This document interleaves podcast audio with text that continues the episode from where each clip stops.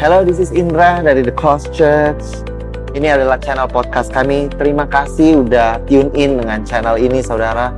Kami berharap bahwa setiap message kami dapat membukakan lebih siapa Tuhan, saudara, dan Injil kasih karunia dan apa yang Yesus sudah lakukan di kayu salib kiranya membebaskan kehidupan saudara.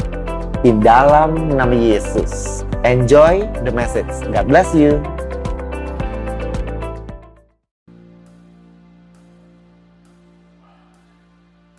Ya, tidak semenit pun Tuhan, tidak sedetik pun Kau akan meninggalkan kami Bapa. Kau begitu baik Tuhan. Sebelum saya membagikan firman saya, saya ingin membacakan sebuah ayat. Dikatakan di Habakuk 3 ayat 17. Sekalipun pohon ara tidak berbunga, sekalipun pohon anggur tidak berbuah, dan hasil pohon zaitun mengecewakan ini berbicara tentang hasil alam, berbicara tentang sesuatu yang di luar kendali dari manusia, berbicara tentang apa yang tidak bisa kita jaga, dan hasilnya mengecewakan. Lalu dilanjutkan firman Tuhan berkata, sekalipun bahkan ladang-ladang tidak menghasilkan bahan makanan, dan juga kambing domba terhalau dari kurungan, dan bahkan lembu sapi tidak ada di dalam kandang. Ini berbicara tentang upaya kita, upaya manusia. Bahwa setiap usaha yang kita lakukan seakan-akan gagal. Bahwa setiap jerih payah kita seakan-akan tidak berbuah. Semuanya sia-sia. Tapi firman Tuhan berkata di Habakuk, Namun aku tetap bersorak-sorai di dalam Allah. Aku tetap beria-ria di dalam Allah yang menyelamatkan aku. Sebab Tuhan Allahku adalah kekuatanku Hari ini saya mau katakan bahwa Tuhan kita tidak pernah meninggalkan kita. Bahwa Tuhan kita tidak pernah lalai dalam menepati janjinya. Bahwa Tuhan kita selalu tahu bahwa dia punya rencana. Dia punya jalan yang mungkin lebih tinggi, yang pasti lebih indah daripada yang kita bayangkan. Dan tidak bergantung dengan apa yang ada di dalam kendali kita. Hari ini sebelum saya membagikan firman saya, saya mau mengundang saudara untuk memejamkan kepala, sorry, memejamkan mata. Kalau memejamkan kepala kita semua bingung, saudara-saudara. Saya mau mengundang saudara untuk memejamkan mata, kita tundukkan kepala. Bapak engkau Bapak yang baik Tuhan. Sungguh amat terbaik ya Tuhan. Ada hal-hal yang terjadi di luar kendali kami Tuhan. Baik dari jerih payah kami Tuhan ataupun di luar, benar-benar di luar nalar kami Tuhan. Seperti pandemi ini ya Tuhan. Bahkan saat ini Tuhan ketika kami sudah mulai terbiasa Bapak dengan PSBB transisi, seakan-akan kami sekarang harus kembali Bapak untuk PSBB yang awal Tuhan. Semua orang kebingungan Tuhan. Tapi kami percaya bahwa Engkau tidak pernah bingung Tuhan. Bahwa Engkau selalu berjalan di depan kami Tuhan. Engkau selalu tahu apa yang ingin Kau lakukan, apa yang ingin Kau kerjakan Bapak. Bahwa tidak sedetik pun Tuhan Engkau meninggalkan kami. Pengharapan kami orang benar, ada di dalammu. Maka itu kami akan bersorak-sorai. Maka itu kami akan terus mengangkat pujian kami. Maka itu kami akan terus bernyanyi Bapa di dalam segala kesesakan kami. Karena kami tahu Tuhan bahwa Engkau adalah kekuatan kami. Engkau adalah pengharapan kami. Hari ini siapa pun yang membutuhkan kekuatan, ketika engkau tidak mampu lagi berharap, siapa pun yang membutuh perlindungan dan pertolongan, biarlah Yesus, Yeshua Al-Masiyah, Juru Selamat kita, dia yang akan menyelamatkan kehidupan saudara dan saya.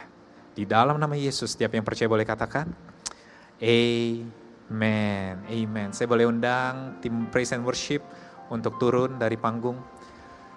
Saudara di rumah boleh berikan tepuk tangan untuk tim Praise dan Worship kami. Uh, truly, they've been faithful setiap minggunya mereka tidak berhenti melayani kita, membawakan puji-pujian bagi Tuhan kita. Hmm. Hari ini saya akan membagikan sebuah firman, uh, sebenarnya bukan sebuah firman saudara-saudara, mungkin lebih tepat kalau saya katakan, saya membagikan sebuah uh, percakapan yang saya dapatkan dengan Tuhan. Saya ingin memulai terlebih dahulu dengan bacaan di Yohanes pasal 14. Dikatakan tetapi penghibur, yaitu Roh Kudus yang akan diutus oleh Bapa dalam namaku.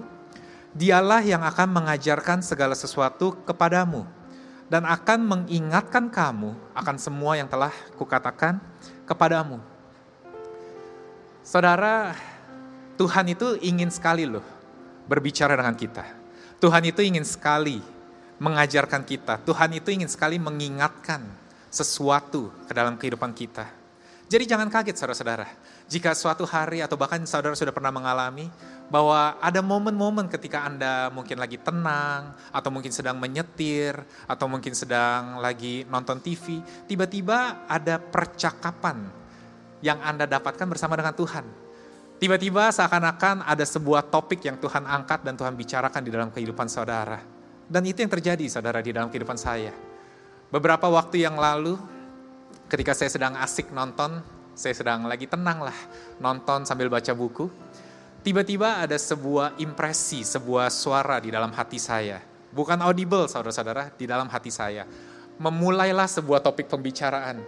Seakan-akan Bapak bertanya, Hei, Acong, Bapak panggil saya Acong, bukan panggil pastor, ngeri kalau panggilnya pastor. Bapak panggil, Hei Cong, mau tahu nggak rahasia umur panjang? Wih, Tuhan Yesus ya kan? Tuhan, bukannya rahasia umur panjang itu adalah Yesus. Saya udah tahu itu. Karena firman Tuhan berkata di Amsal pasal 3, umur panjang ada di tangan kanannya, di tangan kirinya kekayaan dan kehormatan bahwa tangan kanan Tuhan itu berbicara tentang Yesus bahwa Yesus sedang duduk di sebelah kanan Bapa. Maka itu umur panjang ada di tangan kanannya berarti ketika kita berada di dalam Yesus maka umur panjang pasti adalah milik kita. Tapi saya mulai sadar saudara-saudara agak konyol ya kalau kita berusaha menjawab Tuhan seakan-akan kita lebih tahu dan lebih pintar. Karena dia bilang, ya betul juga gitu. Cuma kamu tahu nggak hal yang lebih praktikalnya gitu di dalam kehidupanmu? Wah, percakapan itu dimulai saudara-saudara. Lalu dia berkata, kunci dari umur panjang adalah being valued, dihargai, being wanted, diinginkan, signifikan, bahwa ada sebuah tujuan di dalam kehidupan saudara dan saya. Inilah kunci dari umur panjang kata Tuhan. Karena dia berkata gitu yang kayak ketika kita merasa bahwa kita ada sebuah tujuan, bahwa kita diinginkan, kita dikasihi, kita dihargai, maka kita ingin terus hidup saudara-saudara. Dan inilah yang tanpa kita sadari, sebenarnya yang ditanyakan banyak dari kita, apa sih tujuan kita hidup di muka bumi ini? Tanpa kita sadari baik orang percaya maupun tidak percaya, kita mengerti dan kita merasa bahwa hidup tidak mungkin hanya lewat saja bahwa kita mulai mencari apakah ada tujuan, karena tujuan tersebutlah yang membuat kita bersemangat saudara-saudara di dalam kehidupan. Yang membuat kita terus-menerus ingin hidup. Dan itu yang Tuhan lakukan. Tanpa kita, tanpa kita sadari, itulah yang Bapa lakukan dalam kehidupan kita. Dia memberikan anaknya yang tunggal, anak yang begitu dikasihinya, agar saudara dan saya bisa mendapatkan kehidupan tersebut. Agar saudara dan saya bisa tahu dan mengerti bahwa kita begitu diinginkan, begitu dikasihi, begitu signifikan di dalam kehidupan kita, di dalam kehidupannya, di dalam matanya. Maka itu dia bahkan memberikan anaknya yang begitu dia kasihi untuk menebus kita. Wow. Saya jadi teringat waktu pas percakapan itu lalu dia mengingatkan. Di Yeremia 1 dikatakan demikian, sebelum aku membentuk engkau dalam rahim ibumu, Aku telah mengenal engkau. Sedemikiannya Bapak begitu menginginkan kita. Sedemikiannya Bapak begitu mengasihi kita. Dia katakan bahkan dan sebelum engkau keluar dari kandungan, aku telah menguduskan engkau. Bahkan aku telah memberikan engkau tujuan. Dia bilang aku telah menetapkan engkau menjadi nabi bagi bangsa-bangsa. Kehidupan kita begitu berharga, begitu penuh makna. Tuhan juga ingatkan saya tentang Mazmur 139. Izinkan saya untuk membaca di dalam bahasa Inggrisnya, The Passion Translation. Karena luar biasa sekali saudara-saudara tulisan ini begitu intimate gitu, begitu begitu begitu melekat.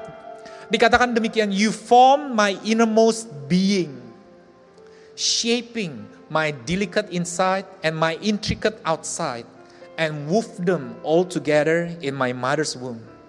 I thank you God for making me so mysteriously complex. Everything you do is marvelously breathtaking. It simply amazes me to think about it. How thoroughly you know me, Lord. Bahwa Tuhan bukan hanya menciptakan kita sederhana. Bahwa Tuhan bukan hanya menciptakan kita apa adanya. Tuhan memikirkan setiap hal yang dilakukan dalam kehidupan kita. Bahkan dikatakan, you even form every bone in my body when you created me in the secret place. Carefully, skillfully, shaping me from nothing to something. You saw who you created me to be before I became me. Before I'd ever seen the light of day, the number of days you planned for me were already recorded in your book. Bahwa Tuhan benar-benar merencanakan kehidupan saudara dan saya. Bahwa ketika kita lahir di bumi ini, ini bukanlah sebuah kecelakaan saudara-saudara. Bukanlah sebuah kebetulan, ada sebuah rencana yang Tuhan sudah berikan di dalam kehidupan kita. For every single moment you are thinking of me, Bukan hanya ketika kita diciptakan, bahkan ketika kita lahir, ketika kita ada di dunia ini, dikatakan di firman Tuhan, every single moment you are thinking of me.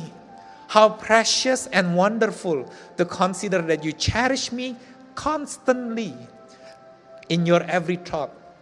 Oh God, your desires towards me are more than the grains of sand on every shore. When I awake each morning, you're still with me. Dan inilah kata Tuhan. Ketika saudara dan saya tahu seberapa kita diinginkan, seberapa signifikannya kehidupan saudara dan saya di dalam pikirannya. Inilah yang membuat kita mempunyai kunci untuk umur panjang.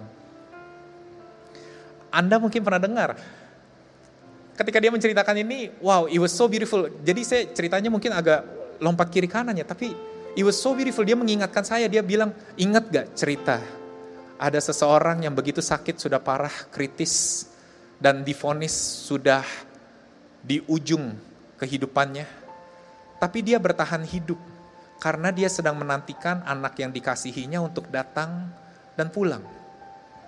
Ada beberapa yang bahkan ketika mereka sudah sudah waktunya umurnya seakan-akan sudah tidak sudah sudah tidak bisa panjang lagi, sudah tidak bisa bertahan lagi. Tapi ada cerita bagaimana mereka bertahan karena anaknya sebentar lagi akan menikah. Lalu setelah kejadian yang ditunggu itu sudah dilakukan, mereka pun kembali pulang ke rumah Bapak. Karena ketika kita mempunyai sebuah tujuan di dalam kehidupan kita, itulah yang membuat hidup kita menjadi hidup. Naasnya saudara-saudara, sebagian kita, atau bahkan mungkin banyak dari kita, yang merasa bahwa tujuan kita bisa didapatkan ketika kita mati, saudara-saudara. Karena kehidupan kita begitu, mungkin kita berasa tidak ada pengharapan, tidak diinginkan, tidak dihargai, tidak ada yang mengasihi kita. Maka itu bahkan kita berpikir lebih baik saya mati agar mereka bisa tahu bahwa mereka merindukan saya. Bahkan kematian memberikan sebuah tujuan lebih besar dibandingkan kehidupan mereka. Makanya jangan kaget ketika mereka berada di ujung perjalanan itu. Mereka merasa mengakhiri hidup adalah jawaban. This is very sad. Ini sangat sedih saudara-saudara. Tapi pikiran ini bukanlah dari Abah. Karena kehidupan adalah sebuah pemberian dari Abah. Bapa memberikan kita sebuah kehidupan. Bukan untuk kita akhiri saudara-saudara. Dan bukan itu saja, Bapa melahirkan kita ketika kita ada di bumi ini bukanlah sebuah tempat yang buruk saudara-saudara. Sering dari kita berpikir bahwa kita lebih baik cepat-cepat kembali ke rumah Bapa. Kita berkata kapan sih Tuhan datang? Kadang bercanda. Tapi di dalam hati kita kita merasa bahwa hidup di bumi ini begitu susah, begitu tidak ada pengharapan. Dan kita ingin cepat-cepat kembali ke rumah Tuhan. Tapi saudara dan saya ingatkan ya, Ketika kita membaca firman Tuhan di kitab kejadian, apa yang Tuhan katakan ketika dia menciptakan di hari pertama dia pisahkan terang. Dia ciptakan terang, dia bilang jadilah terang. Lalu hari kedua dia pisahkan air-air di cakrawala. Lalu dia jadikan hari ketiga dia pisahkan laut dan daratan. Kemudian dia ciptakan tumbuh-tumbuhan. Lalu di hari keempat dia ciptakan segala benda-benda langit. Diciptakan di hari kelima binatang di laut, binatang di udara. Dan hari keenam dia ciptakan binatang di darat, bahkan kita. Apa yang dikatakan di setiap harinya setelah Tuhan menciptakan? Dia pandang semuanya baik, saudara-saudara. Seperti seorang ayah ketika menyiapkan sesuatu untuk anaknya yang baru lahir. Di, disiapkan kamarnya, disiapkan mainannya, disiapkan perlengkapannya, bajunya. Semuanya disiapkan dengan baik agar ketika si anak lahir, dia mendapatkan sebuah tempat yang begitu baik agar dia tahu bahwa dia dikasih Tuhan menciptakan bumi ini begitu baik saudara-saudara. Tapi kita begitu terperdaya. Kita mulai berpikir bumi ini nggak ada pengharapan. Lebih baik saya kembali ke rumah Bapak. Wow. Ketika saya mendengar ini semua, ketika saya mendengar isi hati Bapak, bahwa dia benar-benar menciptakan semuanya dengan baik, dia bahkan berpikir, memikirkan saya. Manusia diciptakan hari ke-6 setelah semuanya telah selesai diciptakan. You know, itu berbicara tentang apa? Itu berbicara tentang karya Tuhan yang sudah selesai. Setelah semuanya selesai, baru kita masuk ke dalam bumi ini. Bukan kebalikannya saudara-saudara. Bukan kita masuk untuk menyelesaikan. Tapi semuanya sudah selesai, baru kita masuk ke bumi ini. Setelah itu Tuhan berkata hari esok adalah hari istirahat, hari ketujuh. Kenapa? Agar kita bisa mempunyai waktu dengan Tuhan untuk mendengar apa saja yang sudah dia selesaikan semuanya. Agar kita bisa ada damai sejahtera beristirahat di dalam kasih dia saudara-saudara. Dan ketika saya tahu ini, ketika Tuhan mulai menunjukkan ini di dalam pembicaraan itu. Saya berkata Tuhan kalau gitu saya mau umur panjang. Saya mau umur panjang itu. Saya mau hidup sampai 120 tahun. Saya mau melihat kebaikan Tuhan digenapi di dalam kehidupan saya. Saya ingin melihat anak saya tumbuh sampai tua. Saya ingin melihat cucu saya bertumbuh sampai tua. Saya ingin melihat bagaimana ke, kebaikan Tuhan digenapi di dalam kehidupan mereka. Saya ingin melihat kehidupan kawan-kawan saya, Pastor Indra, Pastor Yohana. Saya ingin melihat bagaimana kasih setia Tuhan berbicara bukan hanya kepada generasi mereka, tapi juga kepada generasi keturunannya. Karena saya ingin menyaksikan semua itu. Wow. Dan bukan itu saja saudara-saudara. Hanya di bumi ini, jujur aja, agak menarik ketika Tuhan menunjukkan ini. Dia berkata hanya di bumi ini kita bisa menikmati hasil dari kerja keras kita saudara-saudara. Pengkhotbah tiga dikatakan demikian, aku melihat bahwa tidak ada yang lebih baik bagi manusia daripada bergembira di dalam pekerjaannya. Hanya di bumi ini saudara-saudara ketika engkau bekerja keras, ketika engkau capek memikirkan, ketika engkau capek untuk bekerja, engkau bisa merasakan jeripayah, gembira dengan hasil usahamu. Sebab itu adalah bagiannya, kata pengkhotbah. Karena siapa akan memperlihatkan kepadanya apa yang terjadi sesudah dia. Kenapa Tuhan Tuhan bercanda pas ngomong ini, dia bilang gini, kamu tahu nggak kenapa kamu bisa bahagia di tempat ini? Ketika kamu berkhotbah dan ada yang dengarkan dan semuanya bilang bagus, terdampak. Kamu bisa bahagia, kenapa? Tuhan bilang, soalnya nanti ya.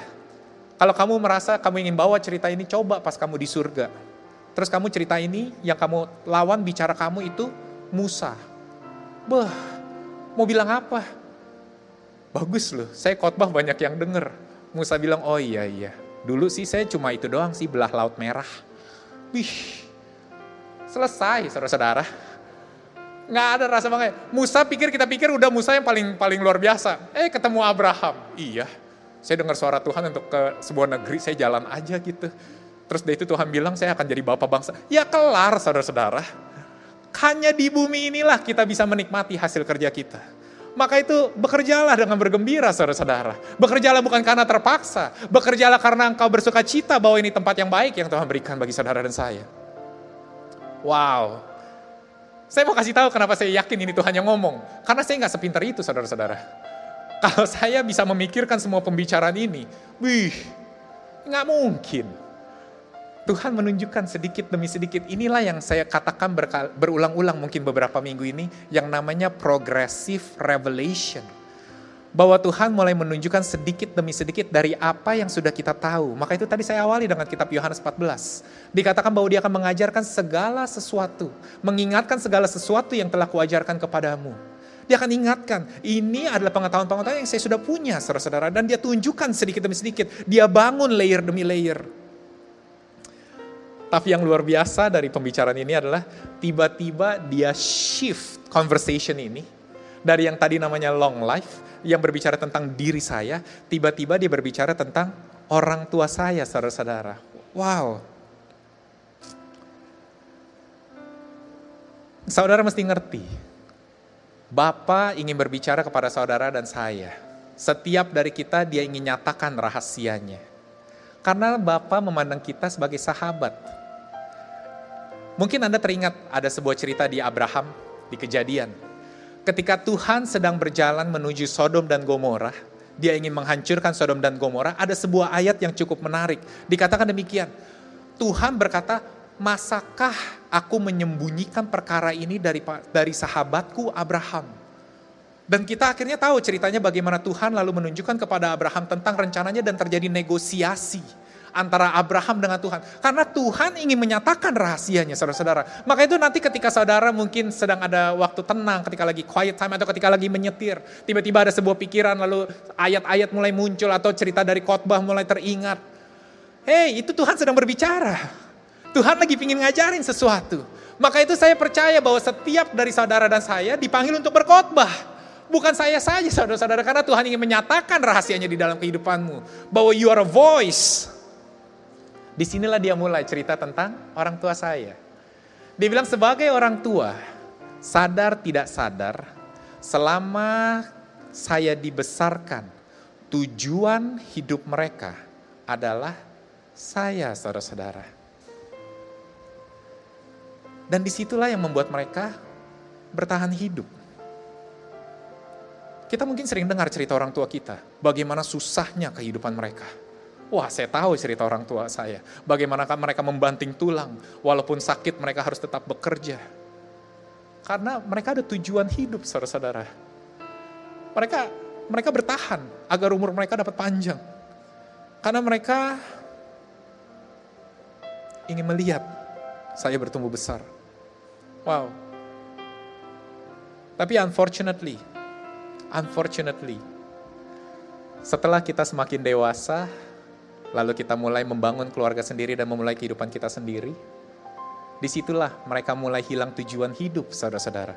Selama 30 tahun, sepertiga dari kehidupan mereka, bahkan beberapa mungkin setengah dari kehidupan mereka, itu berpusat kepada anaknya, setelah itu ketika anaknya mulai meninggalkan rumah tersebut, saya mulai meninggalkan rumah tersebut dan membangun rumah tangga saya sendiri, orang tua pasti akan bingung dengan tujuan hidup mereka. Karena ada sesuatu yang begitu besar, yang begitu penting di dalam bagian mereka lenyap, saudara-saudara. Di sinilah terjadi sebuah momen transisi yang yang sering kali kita dengar dan sering kali mereka menghadapi kesulitan. Di sinilah mereka kadang suka bertanya, kamu udah gak inget papa mama, gak pernah pulang kamu nggak pingin masakan mama. Di sinilah momen-momen mereka ada beberapa yang berhasil. Mereka bisa mensibukkan diri mereka dengan pelayanan mungkin. Dengan teman-teman mereka mungkin, dengan jalan-jalan mereka mungkin. Tapi tidak banyak juga yang mengalami kesulitan di masa-masa ini saudara-saudara. Karena kita berpikir selama kita di, dibesarkan, kita selalu diajarin apa? Agar kamu semakin bertumbuh besar, agar kamu nanti bisa mandiri, tidak bergantung sama orang lain. Tanpa kita sadari, kita pun juga tidak bergantung dengan orang tua kita. Maka itu pas ketika kita sudah dewasa, ketika orang tua nanya, ketika saya nih sekarang nih sudah berkeluarga sendiri, ketika mereka nanya, mau dibawain apa, mau dibeliin apa, saya bilang nggak usah mah, nggak usah, repotin. Karena kita diajarkan dari kecil gitu yang kayak semakin kamu bertambah dewasa, kamu harus mandiri Pengajaran yang baik saudara-saudara, tapi izinkan saya tunjukkan bahwa ini bukanlah pengajaran dari Bapa. Saudara dan saya tahu Tuhan mengajarkan semakin kita dewasa, Tuhan ingin kita semakin lekat kepada dia. Wow, semakin kita bertambah besar, Tuhan ingin kita semakin bersandar dan bergantung kepada dia. Bukan semakin lepas saudara-saudara, bukan semakin menjauh tapi semakin mendekat saudara-saudara. Dan ini tidak pernah diajarkan bahwa ternyata rencana Tuhan dan cara Tuhan itu jauh berbeda dengan cara dunia. Maka itu jangan kaget banyak orang tua yang mengalami gap, bahkan anak-anak pun mengalami frustrasi ketika kita semakin bertambah dewasa. Wah, luar biasa. Luar biasa ya cara Tuhan bawa perubahannya. Gak terasa saudara-saudara. Jadi saya ingat ketika Tuhan, akhirnya Tuhan lalu berkata gitu, Kunci dari umur panjang itu adalah perasaan diinginkan. Maka itu jangan kaget ketika orang tua sudah berasa tidak diinginkan oleh anak-anaknya, mereka mulai bertanya-tanya, buat apa saya hidup? Saya ingat ada, lalu Tuhan mengingatkan saya, Tuhan mengingatkan saya gitu waktu pas di awal pernikahan saya, ada sebuah pembicaraan yang cukup menarik antara saya dengan istri saya. Lucu banget saudara-saudara, saya kan terbiasa hidup sendiri, mandi sendiri, makan sendiri, iyalah ya, kalau mandi rame-rame gawat saudara. Ya mandi sendiri, makan sendiri gitu. Jadi pas pernikahan, pas mulai menikah di awal-awal pernikahan sudah terbiasa sendiri. Jadi uh, Mariska istri saya itu suka datang, suka nanyain mau dibikinin apa sarapan gitu. Mau dibikinin apa? Mau roti kah? Mau Milo kah? Terus saya bilang gini, nggak usah, nanti saya bisa kok nyiapin sendiri. Nggak usah gitu, nanti aja, nanti saya siapin segala gitu. Setelah beberapa hari, istri saya lalu mulai bilang begini, si Rizka bilang begini, Bi, dia panggil saya Bi, dari Habi, bukan babi, Bi, Habi dia bilang, Bi. Kamu kalau semuanya bisa sendiri ya, buat apa saya dia bilang. Saya tahu kamu udah terbiasa gitu semuanya sendiri. Tapi saya pingin loh, saya pingin. Saya nanyain ini karena saya pingin gitu. Karena kalau kamu minta dari saya, kata Rizka, kalau kamu minta dari saya, itu berarti saya diinginkan, saya dibutuhkan di dalam kehidupanmu. Wah, That was so new for me. Begitu baru saudara-saudara. Cukup cukup pecah kepala saya. Iya juga ya. Karena kalau semuanya saya bisa sendiri, buat apa ada orang-orang di sekeliling saya? Bagaimana mungkin mereka bisa menunjukkan kasih mereka kepada diri saya? Dengan cara saya menunjukkan bahwa saya perlu bantuan lah, maka mereka bisa menunjukkan kasih ke dalam kehidupan saya. Seperti mama saya, mama saya itu suka nanya, kalau lagi mau ulang tahun, setahun sekali dia nanya, Mau di mana ngerayain ulang tahunnya? Mau di rumah kah? Mau mama masak? Saya selalu bilang selama ini sebelum saya mengerti, sebelum Tuhan tunjukkan ini semua, saya cuma bilang, mah nggak usah mah, repot gitu kan. Ngapain gitu, mendingan kita beli aja. Kita beli, sorry sebentar nih ya. Uh, teman-teman boleh, ini nggak dengerin saya, kasihan nih kita semuanya seru sendiri. Boleh dengerin nggak? Kasihan nih saya udah capek-capek siapin, ya kan ya. Yo, let's enjoy the worship, guys. Let's enjoy the sermon. Thank you so much, though. I love you guys. I really love you guys, but really. Yeah.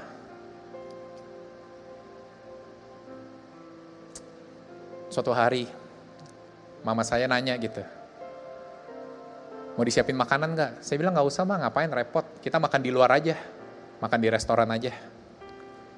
Terus dia bilang ngapain sih makan di luar terus gitu? Makan di rumah lah, bisa masak. Saya bilang nggak usah mah, repot. Nanti beli aja, kita beli. Kita beli aja, udah.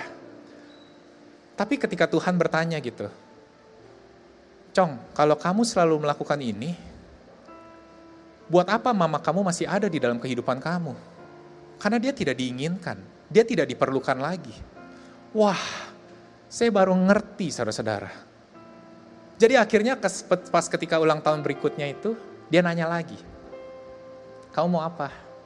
Mau mama masakin nggak? Saya bilang, boleh mah, mama masak ya. Terus dia nanya mau masak apa? Ya udah pasti guys, masakan yang biasa dia masak, yang selalu kita kangen kan. Saya bilang mau ini sama ini gitu. Tahu nggak mama saya bilang apa? Ya udah mama masak dua macam aja ya, biar nggak terlalu repot. Sisanya beli. Cih, buntut-buntutnya beli juga guys. Tapi perasaannya berbeda. Karena mama saya diinginkan di dalam kehidupan saya. Dia berasa bahwa saya masih seorang anak dalam kehidupannya. Maka itu tadi ketika saya bilang ke teman-teman saya di sini kita kayak dengerin. Karena saya ingin diinginkan di dalam kehidupan kalian bahwa saya ini juga membagikan firman untuk kehidupan kalian.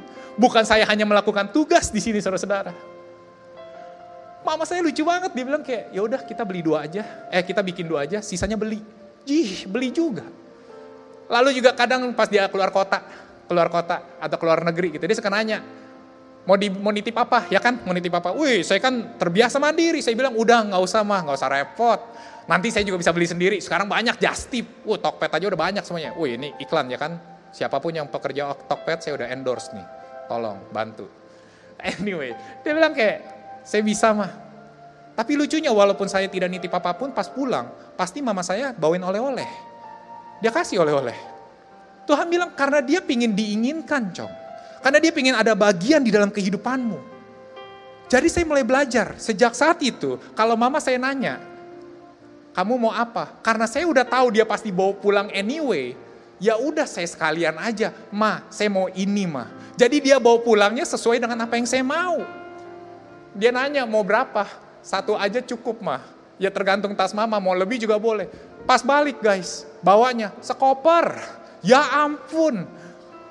Karena sebuah kebanggaan dari orang tua seseorang bahwa mereka masih diinginkan di dalam kehidupan mereka bahwa walaupun saya telah bertambah dewasa, mereka masih mempunyai sesuatu yang mereka bisa berikan di dalam kehidupan saya. Dan inilah kunci dari umur panjang mereka, saudara-saudara. Masih ada tujuan di dalam kehidupan mereka. Suatu hari waktu saya temenin mama saya ke dokter gitu. Dia bilang gitu, karena ke dokternya hampir hampir sering gitu, kayak hampir beberapa setiap minggu gitu kita harus ke dokter. Dia bilang, duh mama jadi nggak enak karena kamu harus temenin mama terus ke dokter, kamu nggak bisa kerja, kamu jadi harus buang waktu apa segala gitu. Karena saya sudah mengerti ini, tahu nggak yang saya jawab saudara-saudara? Saya bilang, mah, saya temenin mama agar mama sehat, agar bisa ngelihat nanti anak saya menikah. Biar bisa mama cucu, mama lihat, saya pingin loh. Saya pingin mama ada pas nanti jadi dia anak saya menikah. Tanpa saya sadari saudara-saudara, dengan secara sengaja atau tidak sengaja, saya memberikan sebuah tujuan ke dalam kehidupan mama saya. Dan inilah yang membuat dia pingin sehat, saudara-saudara.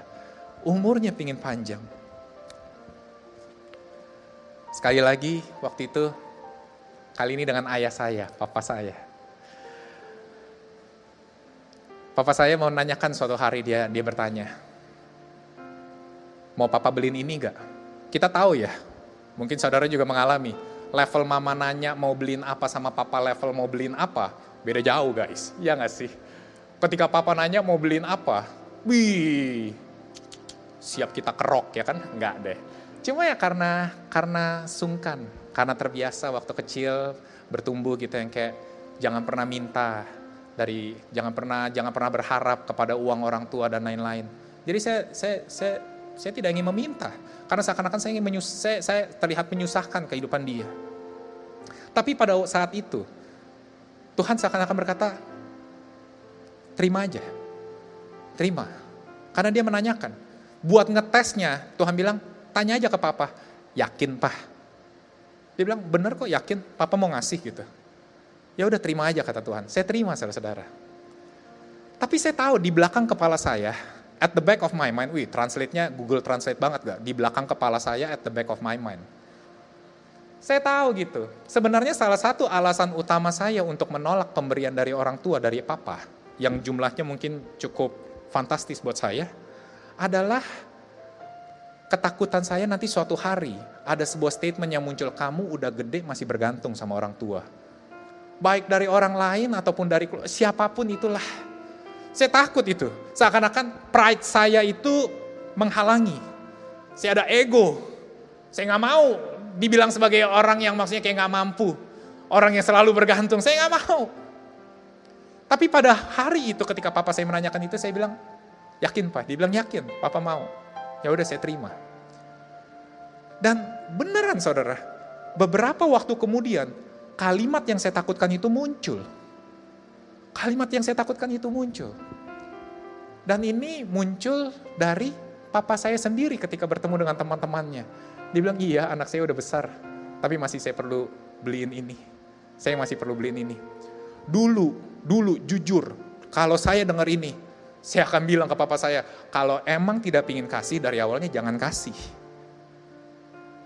Jujur, saya ingin katakan itu. Tapi ketika saya mengerti bahwa ketika mereka diinginkan atau ada sebuah tujuan, itu yang memberikan mereka umur panjang saya malah berbeda saudara-saudara pandangannya. Saya malah bisa mengerti ketika dia berkata anak saya udah gede aja masih saya harus beliin. Itu sebenarnya karena dia bangga bahwa dia masih ada tujuan, bahwa dia masih ada kapasitas untuk memberi, bahwa dia masih ada nilai dan bagian, bahwa dia masih dibutuhkan. Dan itulah yang menginspirasi saya saudara-saudara. Anak saya nanti ketika bertumbuh besar, saya pingin saya tidak saya tidak berharap, saya benar-benar jauhkanlah ini daripadaku Tuhan ketika anak saya tidak lagi berani meminta kepada saya. Bahwa dia harus mencukupkan semuanya sendiri. Karena itu yang Bapak ajarkan. Bapak berkata, mintalah kepadaku. Mintalah terus kepadaku, ketuklah pintu maka akan kubuka, mintalah maka akan kuberikan. The day, the day, the day ketika hari kita berhenti meminta. Seorang anak berhenti meminta daripada bapaknya. Hubungan itu bukan lagi hubungan bapak dan anak, saudara-saudara. Karena hubungan bapak dan anak ada ada sebuah tujuan, ada sebuah keintiman, ada sebuah perasaan dibutuhkan. Maka itu Tuhan bilang, that's why I want you. Maka itu kenapa aku redeem engkau, aku tebus engkau. Mengapa itu aku berkata, I love you, aku mengasihi engkau. Karena truly dia bilang, truly. Bahwa you are important in my life.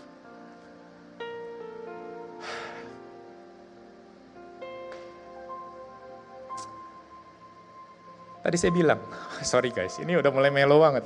Tadi saya bilang, kenapa saya tahu ini dari Tuhan? Kenapa saya tahu ini bukan percakapan di kepala saya sendiri? Saya hanya menjustify atau mencoba membenarkan cara berpikir saya. Kenapa saya tahu itu? Karena ketika Tuhan berkata shalom, ketika Tuhan bilang shalom kuberikan kepadamu, itu berbicara tentang keutuhan seluruh aspek kehidupan. Saudara dan saya perlu mengerti, yang namanya sudah berbicara seluruh aspek kehidupan, itu seperti jaring laba-laba saudara-saudara, terikat satu sama lain. Ketika dia walaupun mulainya dengan, mau tahu nggak rahasia umur panjang. Tapi, dari mulai percakapan rahasia umur panjang, tahu saudara yang yang direstor, di, di, dipulihkan di dalam kehidupan saya? Harmoni kerukunan antara saya dengan keluarga saya, saudara-saudara di situlah saya tahu ketika Tuhan berkata damai sejahtera telah kutinggalkan bagimu.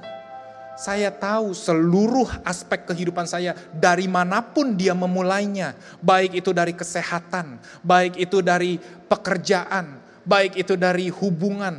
Tapi saya tahu semuanya akan saling terikat. Dan semuanya hanya akan mendatangkan kebaikan dalam kehidupan saya. Dan semua ini dimulai dari Bapa yang berkata, Aku mengasihimu. Aku mengasihimu. Aku menginginkanmu. Ketika aku menerima, ketika saya menerima kasih tersebut, saya mulai bisa mengasihi saudara-saudara. Kamu mengasihi karena aku mengasihi terlebih dahulu. Hari ini di awal tahun ini, ketika saya mendengar kembali khotbah saya di awal tahun ini, never before, cukup menarik saudara-saudara. Karena ada sebuah doa yang saya katakan tahun ini ada dua hal yang Tuhan ingin lakukan di dalam kehidupan saudara. Dan salah satunya adalah restorasi di dalam hubungan keluarga saudara-saudara. Saya tidak, saya, saya jujur tidak ingat ketika saya mempersiapkan pada hari ini. Tapi Tuhan ingatkan kembali bahwa Tuhan niat untuk memulihkan hubungan keluarga. Tapi kita berpikir nggak mungkin. PSBB, semuanya di rumah. Ada katanya namanya prinsip 4L. Elo lagi, elo lagi. Muak katanya ngeliat di rumah. Yang biasanya semuanya kerja, terpisah. Jadi pas pulang baik-baik aja. Sekarang mulai ngeliat ya kan. Gila anak kita. Pantesan guru di sekolah bilang ini tolong perhatian lebih banyak ya. Wih, yang ikut Insta story saya tahu ya anak saya tidur guys. Dan itu bukan sekali. Saya cuma Insta story-nya sekali. Sering tidur pas pagi-pagi. Tuhan Yesus. Saya baru tahu. Tapi ya, saya percaya Tuhan, Tuhan mampu melakukan perkara ajaib di dalam kehidupan saudara dan saya. Maka itu, saya ingin mengundang saudara. Jika Anda belum pernah menerima Yesus di dalam kehidupanmu, jika Anda membutuhkan Yesus di dalam kehidupanmu saat ini. Izinkan saya untuk mengundang saudara untuk menerima Yesus ke dalam hatimu. Mari kita pejamkan mata, mari kita tundukkan kepala. Setiap yang setiap pribadi yang memerlukan Yesus saat ini, mari kita katakan bersama, baik secara lantang ataupun di dalam hati. Mari katakan, Yesus, aku butuh Engkau. Yesus terima kasih sudah mengampuni segala dosa-dosaku. Terima kasih sudah menutupi segala kesalahan dan pelanggaranku. Hari ini masuklah ke hatiku dan tinggallah di dalamku. Engkaulah raja di atas segala raja. Aku berdoa Bapa, biar ada shalom di dalam kehidupan mereka Tuhan. Mulai hari ini Tuhan, akan ada kerukunan di dalam keluarga mereka. Akan ada kerukunan di dalam hubungan mereka. Akan ada kesehatan, kemakmuran, segala sesuatunya kau lipat gandakan Tuhan. Di dalam nama Yesus, setiap yang percaya boleh katakan, Amen.